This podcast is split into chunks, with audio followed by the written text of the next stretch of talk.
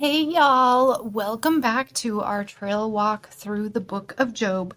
We left off in chapter 19 where Job is crying out to his friends to have mercy on him in this time of severe um, suffering.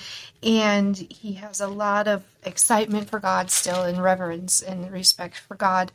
And in 20, his friend Zophar is now going to respond again to Job for the second time in verse 1 it says, Then Zophar the Naamite replied, I must reply, because I am greatly disturbed. I've had to endure your insults, but now my spirit prompts me to reply. Don't you realize that from the beginning of time, ever since people were first placed on earth, the triumph of the wicked has been short lived, and the joy of the godless has been only temporary? Though the pride of the godless reaches to the heavens, and their heads touch the clouds, yet they will vanish forever, thrown away like their own dung. Those who knew them will ask, Where are they? They will fade like a dream and not be found. They will vanish like a vision in the night. Those who once saw them will see them no more. Their families will never see them again. Their children will beg from the poor, for they must give back their stolen riches. Though they are young, their bones will lie in the dust. They enjoyed the sweet taste of wickedness, letting it melt under their tongue. They savored it, holding it long in their mouths.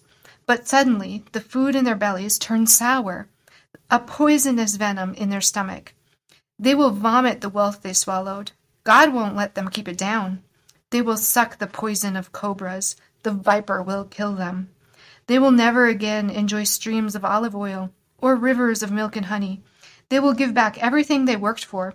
Their wealth will bring them no joy. For they oppressed the poor and left them destitute. They foreclosed on their homes. They were always greedy and never satisfied. Nothing remains of all the things they dreamed about. Nothing is left after they finish gorging themselves. Therefore, their prosperity will not endure. In the midst of plenty, they will run into trouble and be overcome by misery. May God give them a bellyful of trouble. May God rain down his anger upon them. When they try to escape an iron weapon, a bronze tipped arrow will pierce them. The arrow is pulled from their back, and the arrowhead glistens with blood. The terrors of death are upon them. Their treasures will be thrown into deepest darkness.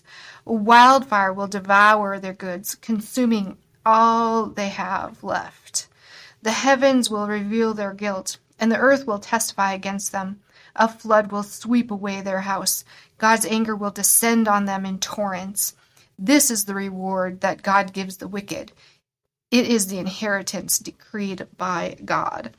So again, um, he's comparing Job to wickedness and, and explaining what's going to happen to wicked people if he doesn't repent and turn away from his great wickedness, which again is more assumptions and accusations. They just can't stop, they just keep on going.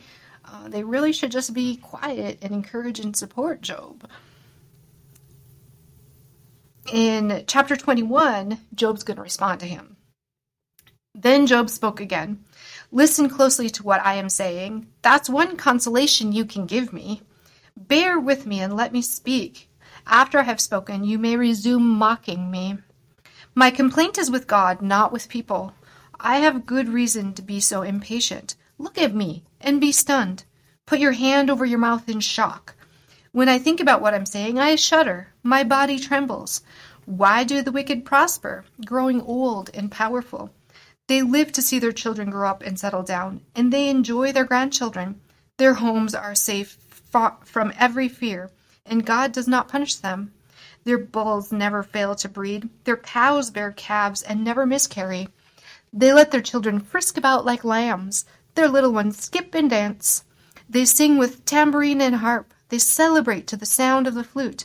They spend their days in prosperity, then go down to the grave in peace.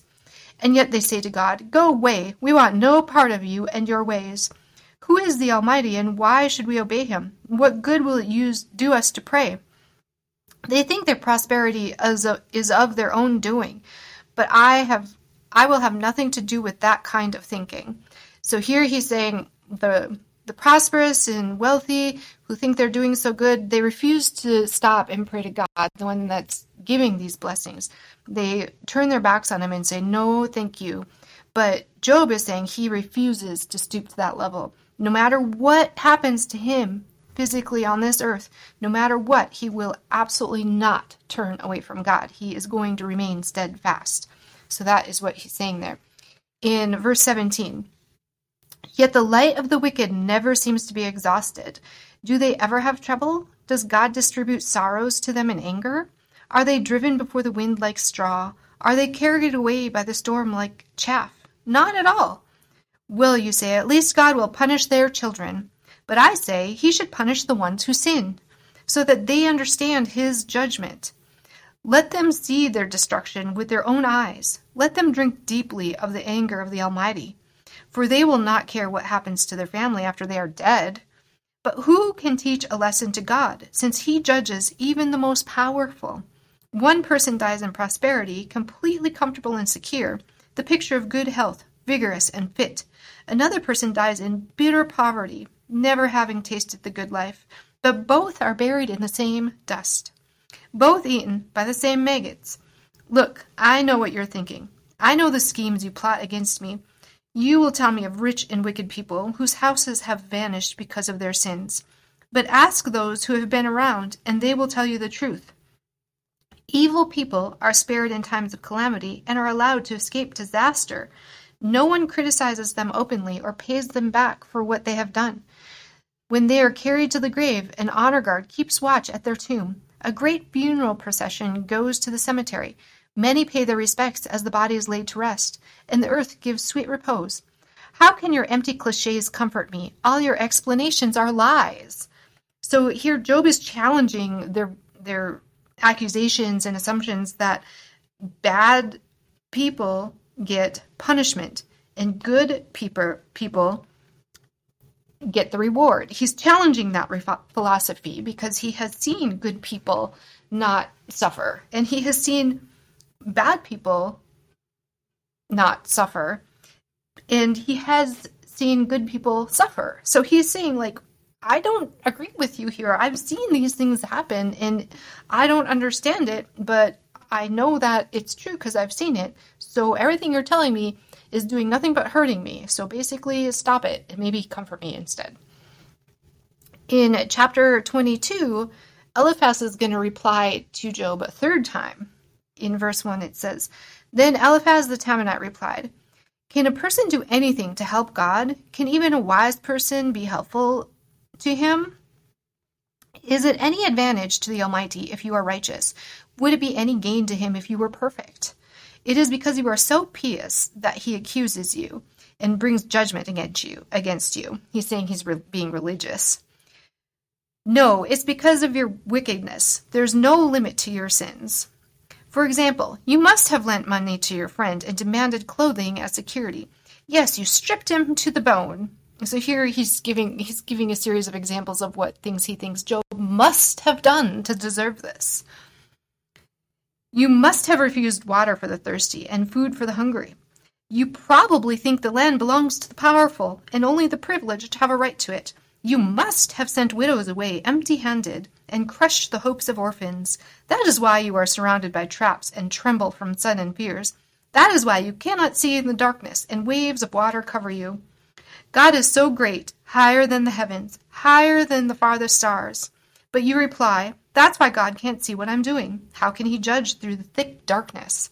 For thick clouds swirl round him, and he cannot see us. He is way up there, walking on the vault of heaven.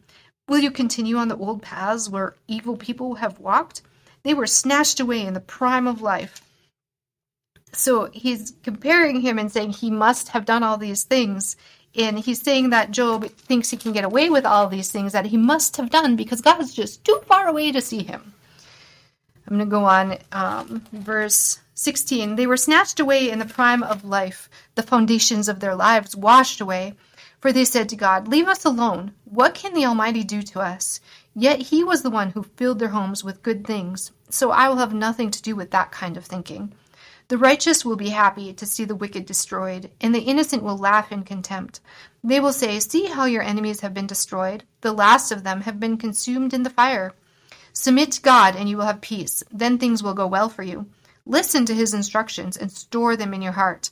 If you return to the Almighty, you will be restored. So clean up your life. If you give up your lust for money and throw your precious gold into the river, the Almighty Himself will be your treasure, and He will be your precious silver. Then you will take delight in the Almighty and look up to God.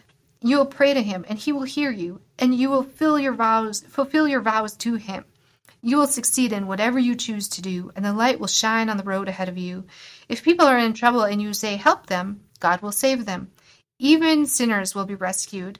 They will be rescued because your hands are pure.